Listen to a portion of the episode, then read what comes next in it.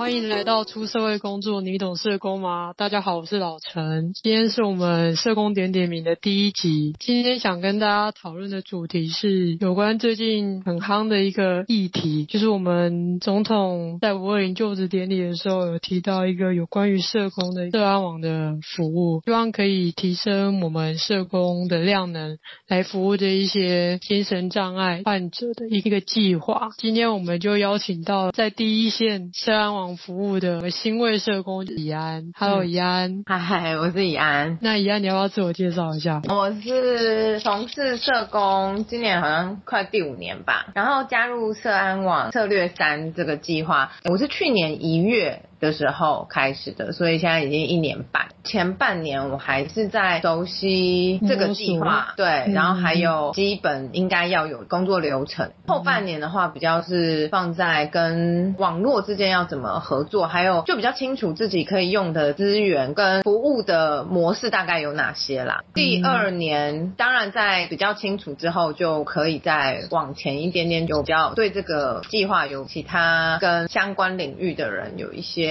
对话，所以今年开始也有在跟以前在做精神社区的一些伙伴在重新连接，在讨论，因为他们其实也蛮关心精神障碍者在社区政策了，对，但是比较偏向社区精神社工。这一块目前还不太有跟保护性，比如说家暴业务有比较政策性的对话，这方面现在还没有。那以安可以帮我们简单介绍一下，就是社安网到底要我们这些社工做些什么？又是策略三？策略三它其实应该说它的基底是服务呃地中央精神照护在案的精神个案，然后合并有家暴加害人通报在案的个案为主啦。然后其中以他们有实际有家暴行为。的加害人就是我们的对象，这样，所以我觉得很多人会误会说，像我比较常接触到的问题，就是有人问我说，这案可不可以转介我们策略三行为社工？但是我们不是直接转介单的，我们其实性质跟家访中心有点像，其实我们是接通报单的。那到在案的话，它可以收案的标准。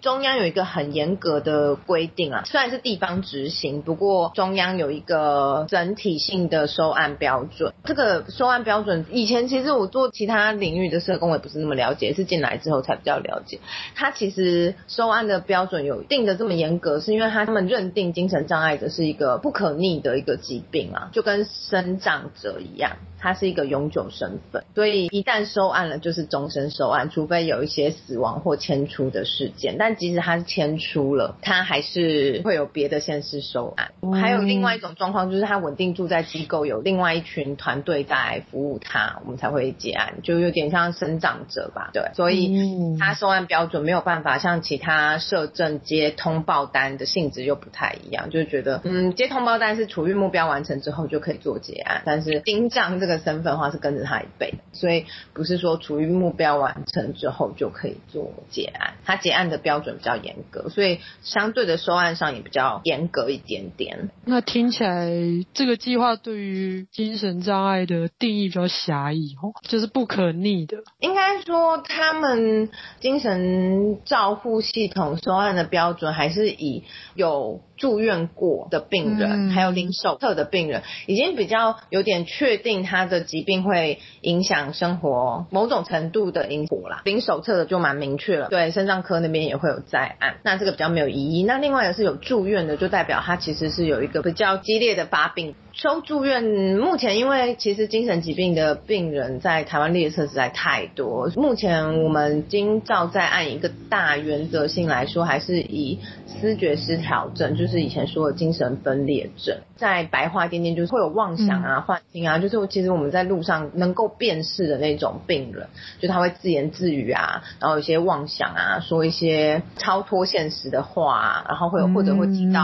幻听这类的病人。那另外一大类就是。情感性精神疾病，就是所谓的忧郁、躁郁这样子。那这类的病人，其实他社会功能还有自我照顾功能不太会有明显的退化。如果他不是生病很久很久没有就医的话，平常社会功能、生活功能不一定会有受损，但是他在处理压力事件的情绪会有超乎正常人的表现。超出平常人稳定常规生活的。当然，就是每个人生活都会有一些挫折什么的，但是他们那个钻牛角尖的那个状况的话，可能持续会长达好几天，然后完全没有办法回到一个常规的状态。那新卫社工，你们的服务的内容大概有什么？我们主要还是做患有精神疾病相对人的服务。比如说，因为家暴的相对人有一块是精神疾病导致的暴力事件，嗯、他们可能是想处理这样的问题吧。那我们最常处理的一个简单的流程就是，他最近症状不稳定，那对家人有些暴力行为。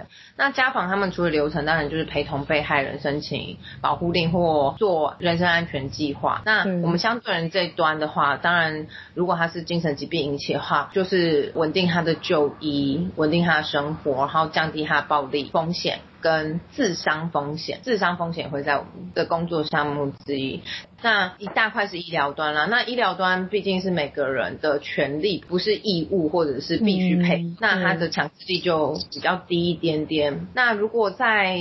陪伴跟支持或劝导之下，还是没有办法稳定他精神疾病，我们就会希望透过保护令的第十款相对人处遇计划，透过法院用比较强制力，让他疾病可以稳定下来。比如说，第十款就有强制的精神门诊治疗，或者是戒酒戒瘾治疗，就是要去医院看诊这样。嗯、但是目前法院只有规范到这样啊，法院目前没有强制住院制的这种裁定。所以前阵子其实新北市的市长侯友谊他有提到那个，现在叫做协助就医嘛，紧急护送就医，专有名词是紧急护送就医。你们也是会启动这样的机制吗？如果我们的个案在急诊的时候又有自伤伤人之余的话，会。而且我就我知道北市的机制跟我们新北又不太一样。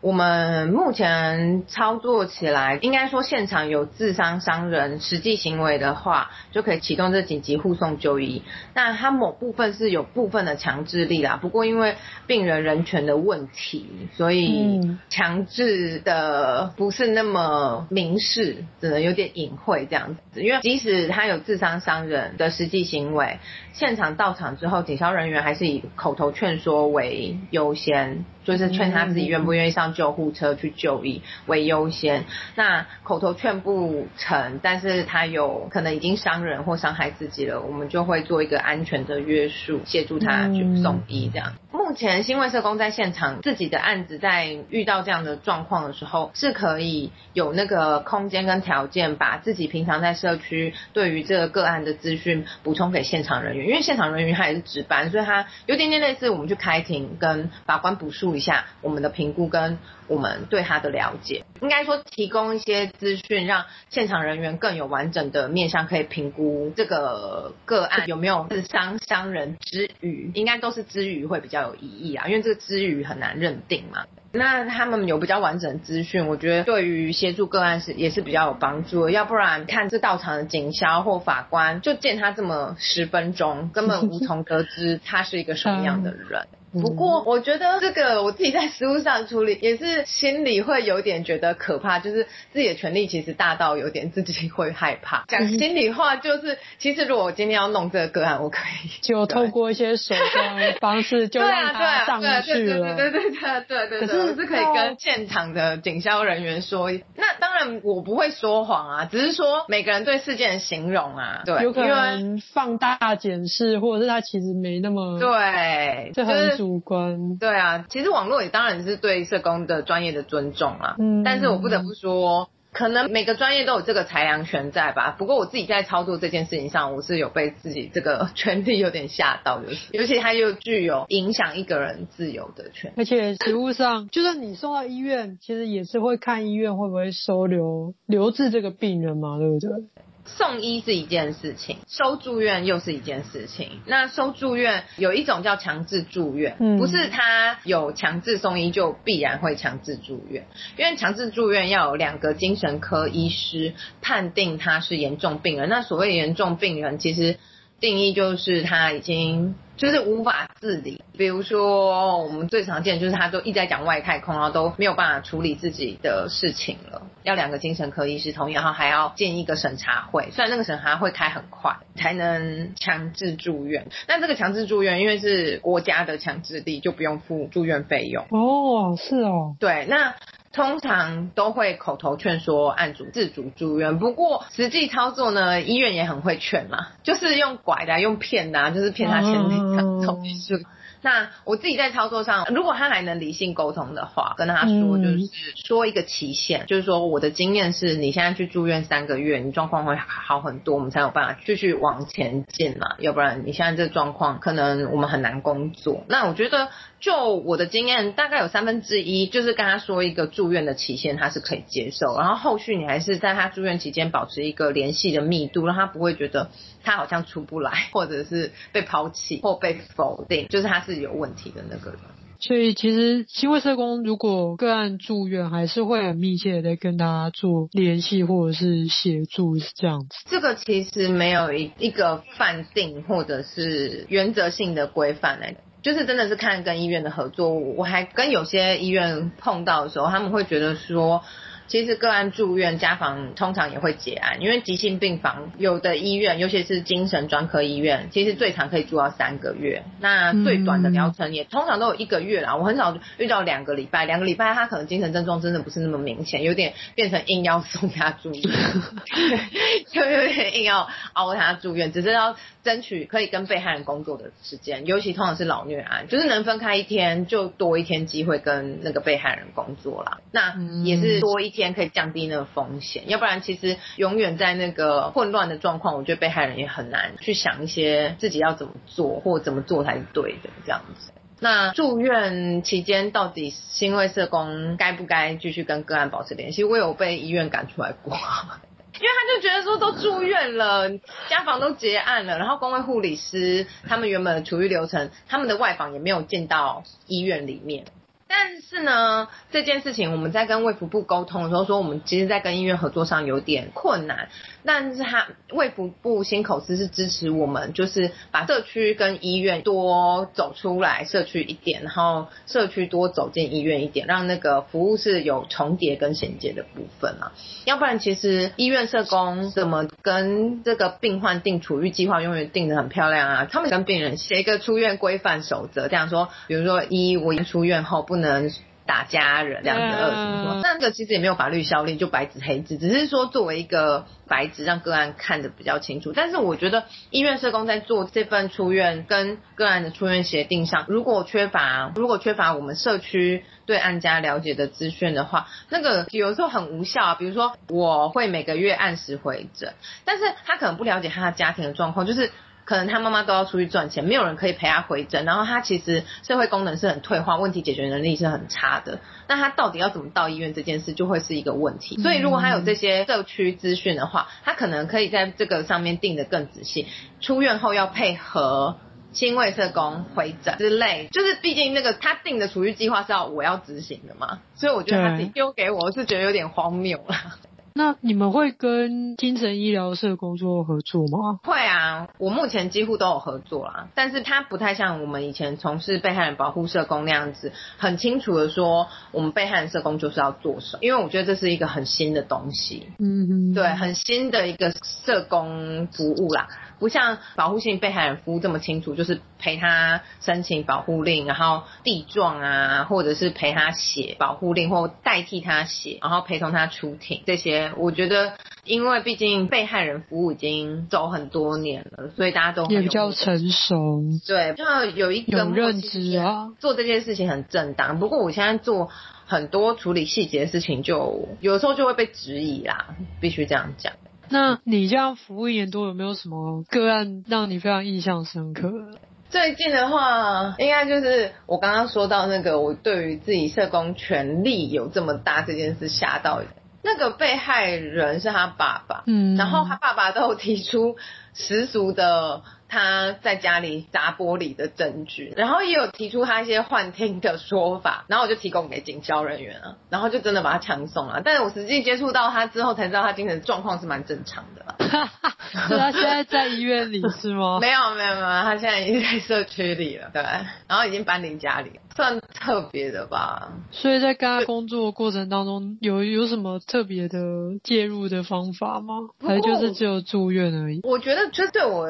服务社区精神障碍者来说，我其实我没有那么相信医疗，但我也不是完全反医疗的人，我只是很评估现现实状况。因为其实我某种程度觉得，精神障碍者如果有一个很强的支持团体可以陪伴他，其实可以降低他服药，或者甚至不用服药。但是讲不用服药的话，我我可能会遭到很大挑战。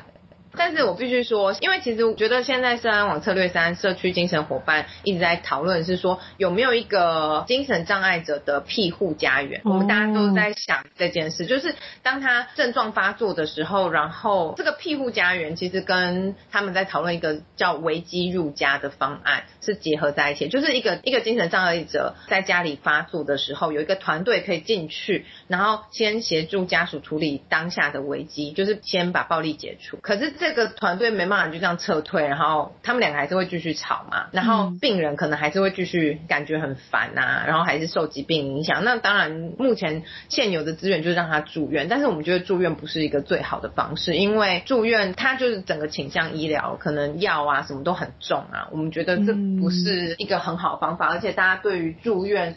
的经验都不是很好，会觉得好像这件事情就是我错，所以我被关进去医院。那我们觉得如果有一个庇护家园的话，这样的想法会让我们只是要分开两个人。然后让人有地方去，然后也不是在惩罚他。那那边会有个 team 可以二十四小时轮班支持这个病人度过发作的过程。当中我们也不排除，比如说使用药物或是有考量，医生可以在里面这样。所以可能针剂啊、药物啊还是会进来，只是说用一个更高支持的方式来对待这个人，然后等 OK 了再回家。那他可能只是要一个短暂的分隔而已。但是目前很容易，就是这个家有危机了，然后我们就把他送住院。以家暴社工、家访中心的社工，就是希望说，这个暴力最好就是根除、永久解除，然后就希望这个病人。最好急性住完住慢性，慢性住完住永远要因为住完住康家，永远都不要永远分开这样。对啊，可是我觉得这个不是一个完整处理案家的想法啦。但是我能理解，因为我也做过被害人社工。当然，这个是你最能心安的一个处理方法嘛。毕竟，如果他有这个风险这种东西，我觉得社工在这几年，尤其是新闻案件常常报，大家都是。对于那个风险，我觉得太敏感，然后大家都不敢承担那个责任了。对，最近都在浪尖上，有一点风吹草动都认为，对啊，精神疾病所造成的，其实不必然啦。诶，我有遇过一个案家，他他们家很有钱，就是做上市饮料公司，主产就是从阿妈那一代，嗯、他们是政治联姻啦，然后就结婚之后，这个阿妈就都生了四个女儿。都生不出儿子，但是因为家族里面期待有一个男生，然后这个儿子的说法是阿嬷就去外遇生了他这个儿子。阿嬷的说法是说他被性侵，反正呢，这个儿就得到了一个儿子就对了，然后就抱回来。然后这儿子，这是儿子的说法，嗯、就常常被四个姐姐欺负，因为一个是觉得他名不正言不顺，然后第二个是觉得他这个儿子的目的很明显嘛，就是因为家里没有男生，所以要生一个男生，那来分最大份那份财产，嗯，然后继承家业。所以这儿子从年轻的时候就没有做事，然后就都在发疯，然后但是他对政治又很狂热，他是。非常热衷的台湾要独立，但是因为他家很有这个条件啊，所以他就一直在民主运动上很狂热这样子。那他这辈子没有上过班，然后没有工作过，读书之后他又更瞧不起他的妈妈。然后他后来好像他有去过日本留学，还是有游学吧，反正就是边玩边读书。然后后来他好像又去柬埔寨，我也不知道他要去干嘛，是去玩还是去干嘛。反正是在柬埔寨又认识一个女生，然后那女生就帮他生了三个小孩。生了这三个小孩之后没多久，这个应该说那个阿嬷就会怀疑说，这柬埔寨女女孩是不是要来骗家庭？然后他们就有婆媳问题。我那个个案就是这个儿子，这个爸爸也会觉得说，跟这个柬埔寨其实没有什么感情基础啦，嗯、对，所以很快这个他生三个小孩，中间是男生，然后呃老大是女生，然后老幺也是女生，在这个小女儿三岁的时候，那个妈妈就跑掉了，所以这三个儿子就是由这个精神疾病的爸爸。这个儿子独自抚养，对，然后其实都是阿妈在照顾比较多了。那阿妈最近又老了，所以整个家很混乱。可是有钱的要命，可以吃三代那种。我第一次去的时候，他就直接呛我说：“啊，你们社工来就是要把我妈妈送养老院，把我送精神病院，把我小孩送孤儿院。”他好清楚我们的策略哦。对，然后我说：“呃，某种程度，如果你再乱下去的话，是。”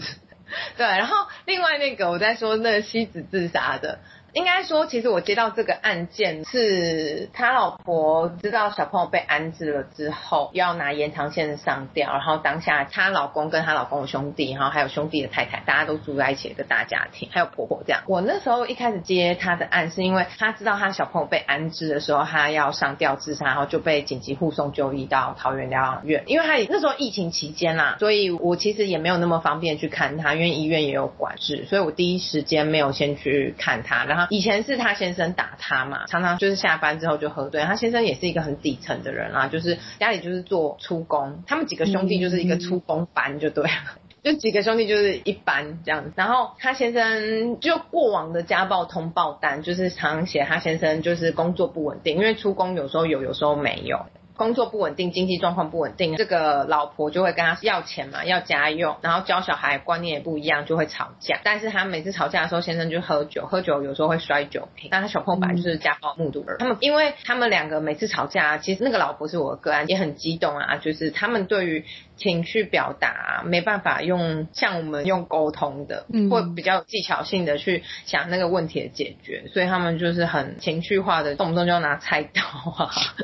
要不管是要砍对方还是要自杀，然后他先生又喝酒，所以这就是非常典型的家暴高危案件啊，因为他有持武器嘛。然后反正整个家就这样乱糟糟。然后我接的时候是他已经被紧急护送就医，那我就想说分开就暂时先分开，我看有没有一点时间。我不会去特别去做被害人服务，可是被害人对我来说是精藏的家属，嗯，所以我会做精藏的家属服务。那我就想说要先去家访去了解说这个精藏家属他的未来能照顾这个金藏个案的能力在哪。结果他老公那天一大早也是给我喝个烂醉，在房间里面，然后我就叫。他他就摔酒瓶出来，我都还没看到他，他已经摔酒瓶。他说。反正你就是要把我送去监狱，把我老婆关疯人院，然后把我小孩通通被社会局安置，然后都是我害的这样。就是他们的想象，他们也都是社工圈的老个案，他们想象就是我们就是要去拆散他们家庭的。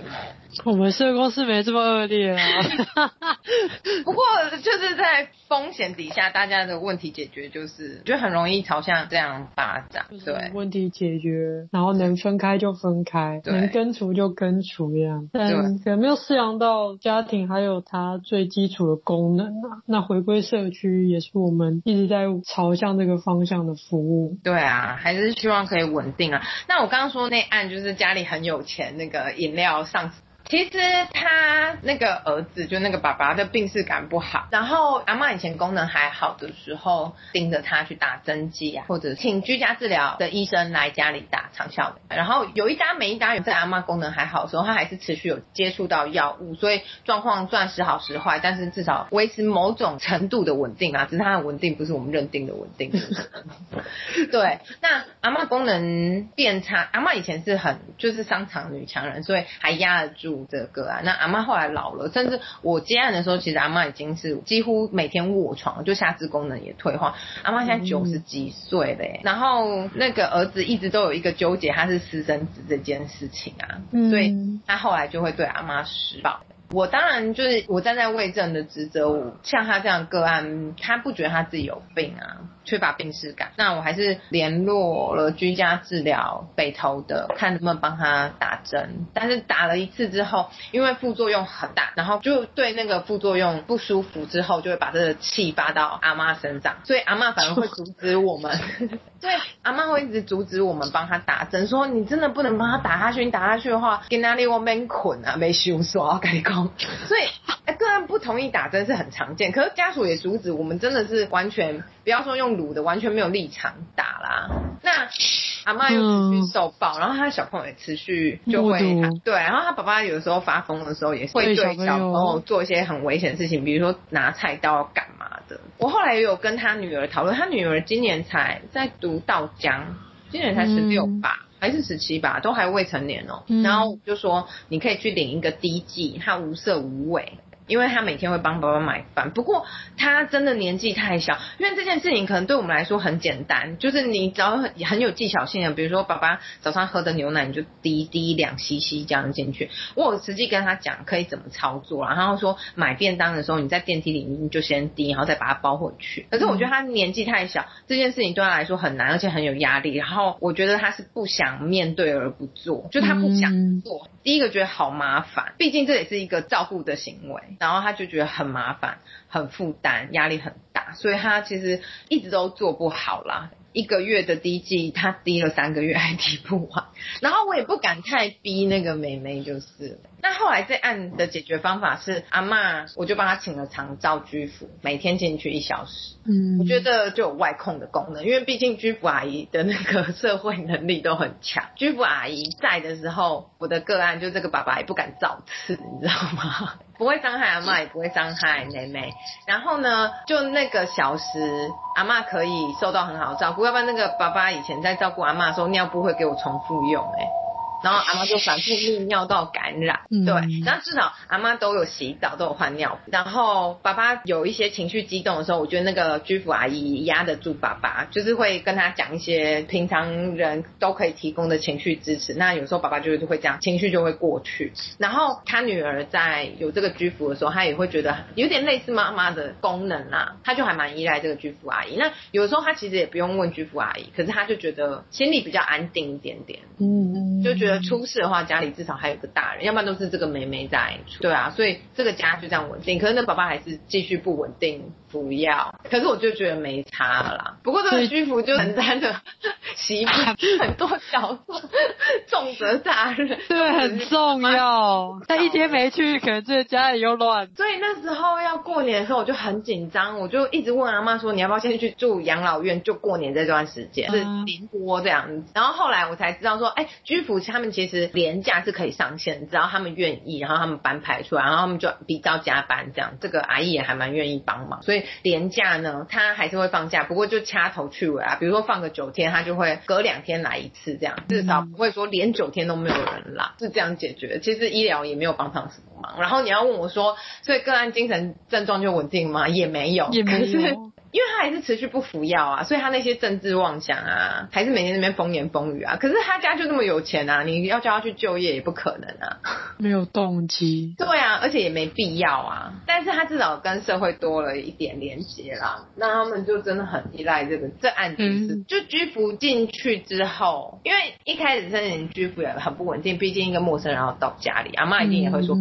要。嗯然后爸爸也说不要，然后一开始也是，就是我陪着去很多次，让他们彼此可以适应啊。那后续居服进去了之后，我就对爸爸的药那么坚持，或者觉得一定要再想一个办法，针剂不行，滴剂到底要不要住院这些，比较不自把重点放在他现在就变成风险比较低的个案。所以外部的资源的介入也是可以影响这个家庭的嗯动力跟整个互动的状况，风险也会因此降低。你觉得社工？未来就是我刚刚提的那个危机入家，还有庇护家屋这个模式，社工未来是可以朝向居服这样高密度的入家的。工作啦模式，当然会有人说，那这样社工工时不是很长吗？可是我觉得这是一个本末倒置的想法。其实你只要补足人力，比如说就算有家务，我们就轮三班嘛。那轮三班，一人还是上班八八小时啊？觉得这样的工作形态一定还是有合适的社工会想去担任。我不觉得是一个什么不当的劳权，就是只是你人力一定要够啦。然后或者是说像危机入家，我觉得它是一个只要人力充足的之下，大家是可以轮班，然后而且如果有一些诱因，其实说不定。我觉得人力可能就不是问题。对啊，就是薪水也高的话。那如果这两个方法，你觉得除了用在精神疾病以外，你觉得大家都适用吗？应该说，我们社区精神伙伴是想到他们比较关注的，并没有那么聚，像我们心卫社工那么聚焦在家暴上面。有的时候其实只是这个个案在发病的状况。可是他没有暴力行为，可是家人当晚可能都没办法睡，隔天也没办法上班嘛，所以他们有这个家务的想法。而对我来说，我的角度会是在想说，其实，在保护性业务的时候，很多资源是倾向被害人的，比如说加害人其实是有住宿需求的时候，但是是我们相对人服务的社工，我们是没有安置的资源。那你也不可能叫 家防中心是一个被害人服务的单位去安置加害人吧？对，庇护加害人，除非我说的安置不是大家行话那种，说反正就把加害人塞进某个机构、某个病房这样，但是他没有那个保护性的庇护的一个场所给加害人。所以，我同事有遇到那个儿少相对人，就是像我们以前处理劳保案。小凯哦，对，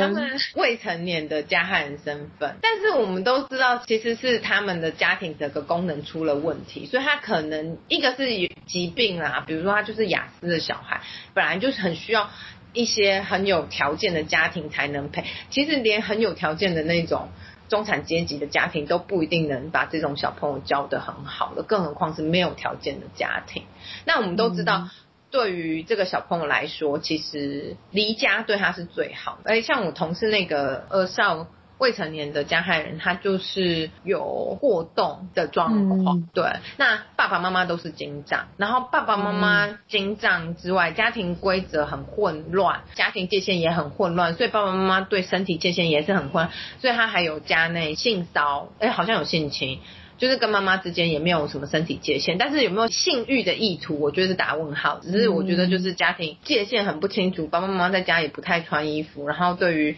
男生女生的身体应该有一个界限，他们也都没有拉出来。那这小朋友以前其实是被害，后来就是会因为自己想要什么夹娃娃干嘛的啊，就是有一些需求，还有被爱、被教育的需求都没有被满足，就然后等到他有一点点国小小五、小六吧的时候，他就开始会有暴力。比如说拿菜刀威胁爸爸妈妈，要满足他，然后或者是他发现。尤其是小六开始的时候，那个性的议题又出现了，所以他有曾经用暴力威胁他妈妈，让他妈妈要求碰妈妈的身体。我们觉得觉得其实其实那时候这个案件开过很多网络会议，大家都很清楚知道说，就这个小朋友最好就是把他带离这个家，对，给他一个新的环境啊。但是卡到很多议题，就是他是加害人，家防中心不能安置他。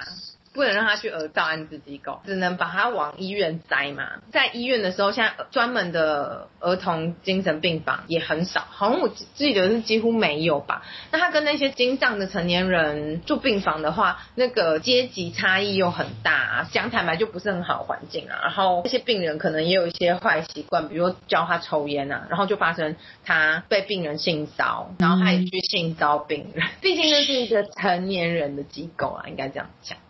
住院是要治疗他的急性症状，而不是你没地方塞，你塞到我们医院。对啊，塞到医院，他其实症状已经治疗好了，他在里面就是一个学习一些不好行为的环境啊。那、嗯、后来的处理方法是请这对金藏父母签一个委托书，就是说自己没有能力，然后委托社会局照顾这个儿少。那社会局这条路就可以，可是社会局呢就遇到一个大困难，因为这些少年机构听到他是有性骚性侵暴力的议题，那没有一个机构愿意承担，而且之前还爆出机构有那个机构内性侵的事件，所以没有人愿意收留这种，然后很容易违反团体规则人，因为不好管理啊。那机构直接给你软钉子说没有床，因为无从拜托。目前这个小朋友是有找到可以安置的机构，不过就在好像中南部吧。那有点可惜的是，因为那时候应该说都是同步处理的啦。就是爸爸妈妈、阿嬷都有申请保护令，那。家防官那边的态度其实很明确，反正这个小朋友呢，我们那时候预测他的发展不是变病人就是变犯人。家防官就说的很白，就是嗯，那犯人的话我们就依法处理。比较可惜一点点的是，虽然今年已经找到机构，可是在机构还没找到之前，他已经违反保护令，他已经先成为犯人犯人了。对，所以现在我同事也还是要陪这个小朋友出庭，没有及时的接住，他好像也关少管所也关几天而已。还是再回到安置机构，所以应该说，现在对于加害人相应的资源还是很少了。以前也就走那个家访中心委托出去小小的相对人那个相对人服务，对，然后相对人服务它又其实聚焦在伴侣关系的协商嘛，对，走一些些咨商或认知辅导教育这方面的。他们其实没有那么贴近去家访，然后重整这个家庭，然后陪伴这个家庭，还是要入家。我觉得入家行动很重要，所以相对的资源真的很少。对，主要还是会觉得还是犯了什么样不对的事情，然后给你一个相对于不是拔舌，而是一个比较矫治性的一个介入。对啊，对，社会安全网。其实那天是那个伊甸活泉之家主任提醒我们这件事，我才想到，哎，对耶，我觉得他说的很好，是社会安全网当初是因为那个不管是小灯泡还是什么，嗯，对对，就是已经标签了金藏就会杀人，可是大家有没有回头去想，正常人杀人比例其实搞不好比金，如果我是没有做过这个数据分析啦。就只是说，大家有没有去回头去想，就变成大家对于精障杀人那个连结好像太快，因为正常人杀人的比例不是更高吗？其实十件新闻里面有九件是正常人杀人吧？对啊，对啊，所以正常人杀人的比例不是比精障杀人的比例还高吗？只是会被强调那个特质。对啊，那其实当然会有很多心脏人权的团体，他们会讲更偏激。他说：“那你为什么不说糖尿病杀人，搞不好比心脏杀人 连结还更高，对 不对？或高血压杀人的，三高杀人，对啊，这些犯人里面，搞不好有高血压的还比有精障的多哎。但是我觉得大家对精障的恐惧是未知，所以我们之间也会在。开一个玩笑啊，说你觉得杀认识人比较过分，还是杀不认识人比较过分？就是我认识你这么久，你竟然杀我，你不是见面三分情？然后更何况不管我们是好姻缘坏姻缘，我都认识你这么久，你竟然砍我，你不觉得这人比较 比较冷血吗？没有情分吗？对啊，比如说害人的话，就是不会想害自己认识的人啊，就想反正那个人我也不认识。但是不认识的人，他跟你也没深仇大恨，你就杀害他，听起来也很冷血。可是，对，我觉得这个没有一定标准答案啊。只是我说大家太快去把精神障碍杀人这件事连在一起，那你仔细去想，情杀不是也更可恶吗？我还你爱这么久，对啊，一夜夫妻百日恩呢，然后你还杀我，这这个人心里残暴的程度。我觉得很难比较了。那我觉得大家对精障杀人这么恐慌跟这么放大，是因为我觉得人很容易把未知未知就会产生恐惧嘛。那恐惧，我觉得那人的本能，第一个恐惧就是想要排除那个恐惧。然后我觉得在现代社会的分工跟现代这个都市生活啦，然后还有这种生活模式，我们很容易把。解决问题或者是那种焦虑，先抛给别人，所以就很多专家嘛。所以就是我没有先去行思我的害怕是什么，然后我没有先自己先想我要怎么解决这个问题，就直接把自己的害怕跟焦虑，然后就丢给不管是国家还是专家，嗯，然后大家要去分担这个责任。怎么不把自己的恐惧了解清楚？所以我觉得那天那个伊甸活泉之家主任廖福元是说，呃，社安网的阴影就是因为这些精神障碍有一些所谓的随机伤人事件，那就建构一个社会安全网。但是它这个安全网这个名字的定义，其实就是很站在一个风险控管的角度嘛。所以，那以这个角度出发的话，其实他最大的目标跟诉求就是解除不安全，不管什么解除方法。所以很容易，我觉得在操作上就会一直把病人塞到医院，或者就是像我们刚刚讨论的，所有就是隔离隔离，而不是社会支持网。嗯就是我们怎么支持这个病人，还是可以保有他的家庭、他的生活，在社区中支持他。当然，人身安全是最重要啦。我们只是说，如果它是一个支持网的概念，我们是不是服务能更细致、更全面，而不是只是为了要解除暴力而已？就像我觉得做家暴的社工，也不是每一案你都一定要上法院申请保护令啊。我们也不是就是一定要拆散每一对家庭啊。觉得每一个家庭形态跟那个处理模式都会不一样。我觉得他这样的提醒也是让我们去想，一个政策它其实光是那个名字的制定啊，它其实有背后的价值观啊，有它的意识形态。那我觉得没有常常跟一些团体，因为像伊甸火拳他们就是民间团体嘛。没有常常跟这些工作者对话的话，我觉得很容易就很直觉的会觉得哦，这个计划好像不错，而且我我觉得会不知不觉就是走进他设计好的那个方向。作为一个社工，可能在工作上，我们真的必须要有很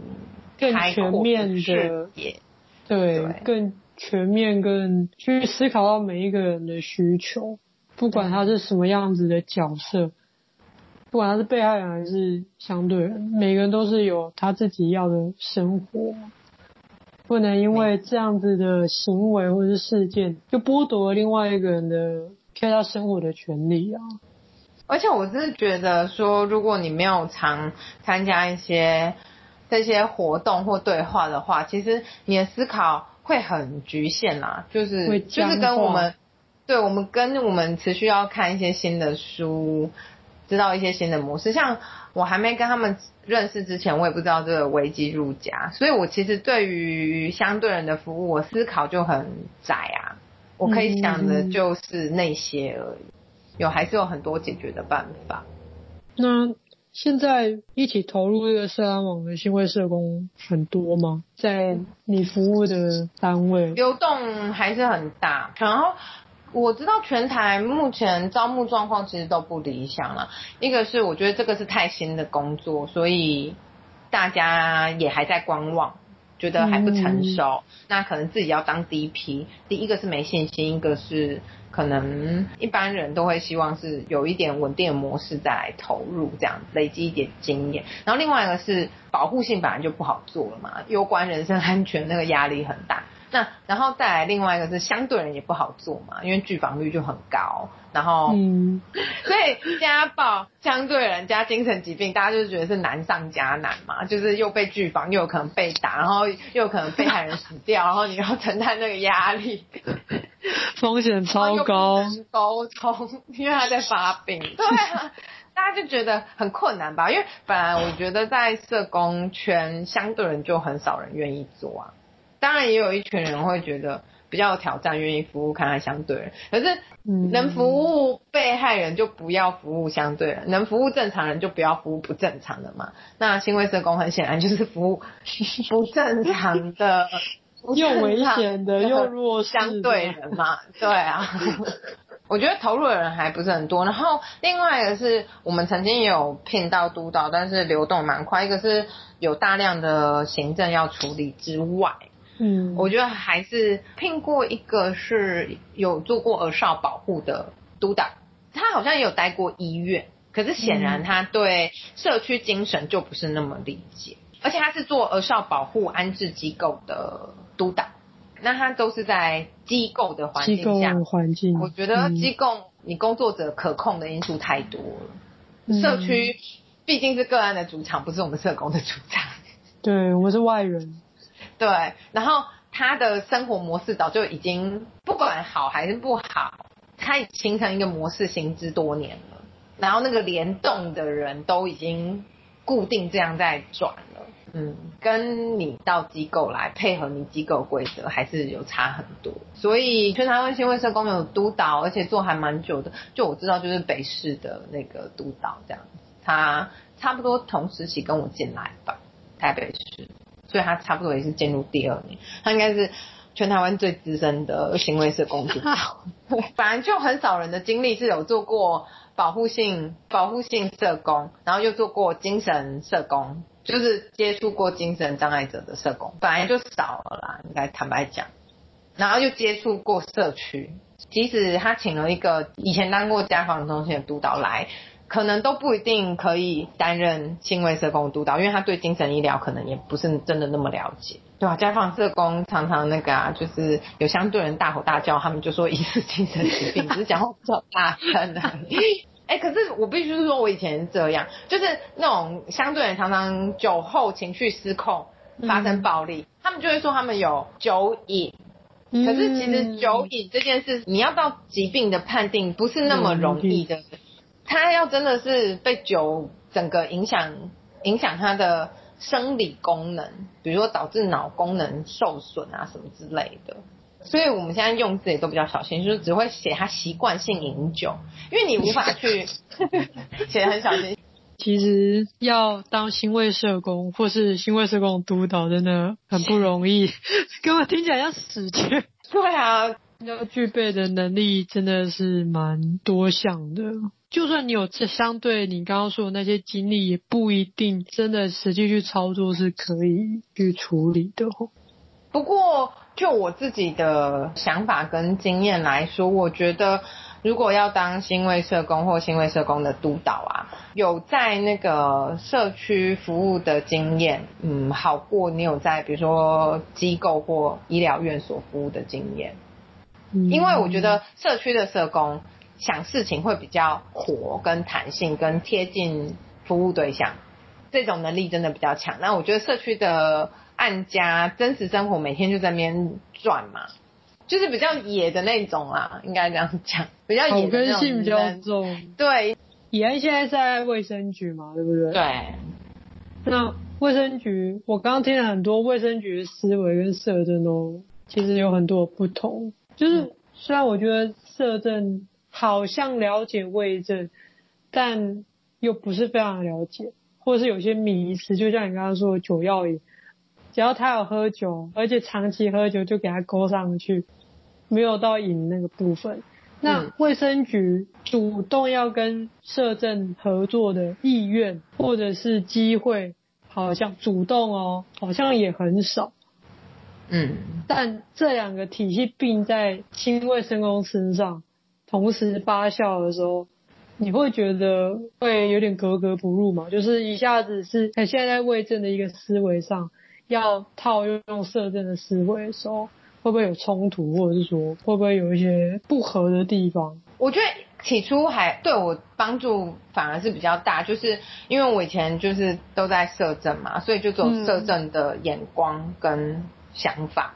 跟意识形态，嗯、那在卫政之后，我才对医疗有多一点知识，就会多一点了解，跟重新再看这些事情。就像我说的，就是我以前也会觉得那样，我就会勾酒瘾嘛。那后来我知道多一点这样的想法之后，也会让我在处遇上多一点可能啊，就知道哦，饮酒是还有它的社会性的，那不是医疗可以，医疗可以解决的限制在哪啊？所以一开始对我来说是利多于弊，就是等于是我多了一个新的视野吧。我也是到卫政以后才知道他们的业务，才知道他们的量能在哪，才知道哇，一个公卫护士一个人要 hold 四五百案，我觉得就算是社工来做，大概也是一个房五分钟啦。就是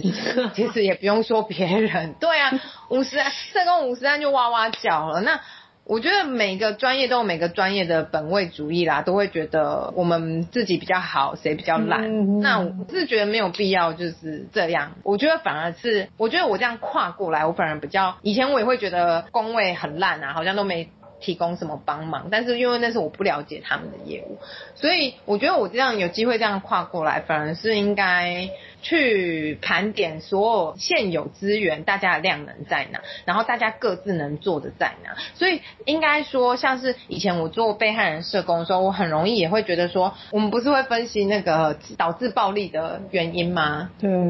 或者相对人的类型吗？那我觉得好像勾一个精神，好像就是可以推给医疗。就很简化的处理嘛，推给医疗之后，好像公卫护士可以发挥的效果好像又很有限。我觉得那是因为我们对人家业务不了解啦。那我觉得跨过来了解之后，我觉得反而比较可以盘点，那大家各自可以做什么事情。所以我在做新闻社工的初期的时候，我反而会作为被害人社工，跟我有一样，他不用跨过来魏征，就跟我有一样的经历，所以我会在那个案情上跟他们说明比较多一点点。我觉得以前可能就是也是缺乏沟通吧，然后对方就是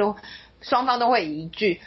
啊，公卫护士不懂保护令啦，这样打住，或者是公卫护士就说啊，你们不懂医疗啦，打住了。可是我觉得做的初期的话，就会做很多这种沟通的状况，就比如说个案当下发病，然后就有了家暴的行为，那尤其是那种老虐案嘛，非亲属对直系血亲的虐待的时候。被害人一开始不愿意申请保护令，那家访社工就很容易把脑筋动到说，那你们能不能强送啊？能不能让他住院啊？对，嗯、那我我就花比较多时间在跟他们沟通说，医疗目前现阶段资源的限制在哪里？那我们是不是可以从保护令的方向去裁定之后，有点半强迫式的？反而我觉得在那个过程比较是每个单位他可以做什么，不能做什么。我觉得这个反而对事情很有帮助。然后，当然更积极一点，就是每个单位能做什么跟不能做什么。如果我们都分析出来能做的，大家分工了之后，还是有无法解决的，那我觉得就是政策性，大家要一起去倡导的。这也是社工要扮演的角色嘛。比如说刚刚我说的精神加害人的庇护。家园家务这件事情就蛮重要的嘛，就目前大家实务上遇到一个困难，除了把他们放进医院之外，有没有一个在社区的支持的一个空间给他们这样子？觉得就是在原本既有的资源里面去使用的时候，发现哎，我们有很多其他不一样的需求，可能是现在资源是匮乏。而且又在社区的话，你会有更多思考的方式，可以去创造一些原本可能觉得不可能的服务内容。那现在可能可以慢慢的推动，嗯，因为有实际的需求出现了嘛，也实际有很多这样子的案例，像小文啊、小凯啊，我觉得社交网可能就真的要去接触这一些。真的不是把风险变不见或是降低，这可能是它原本的价值所在。但是在这个计划的执行过程当中，可能要更应该要去思考有没有其他的，除了这些既有的资源以外，其他的一些工作方法来接住这一些不属于任何业务或是主责单位的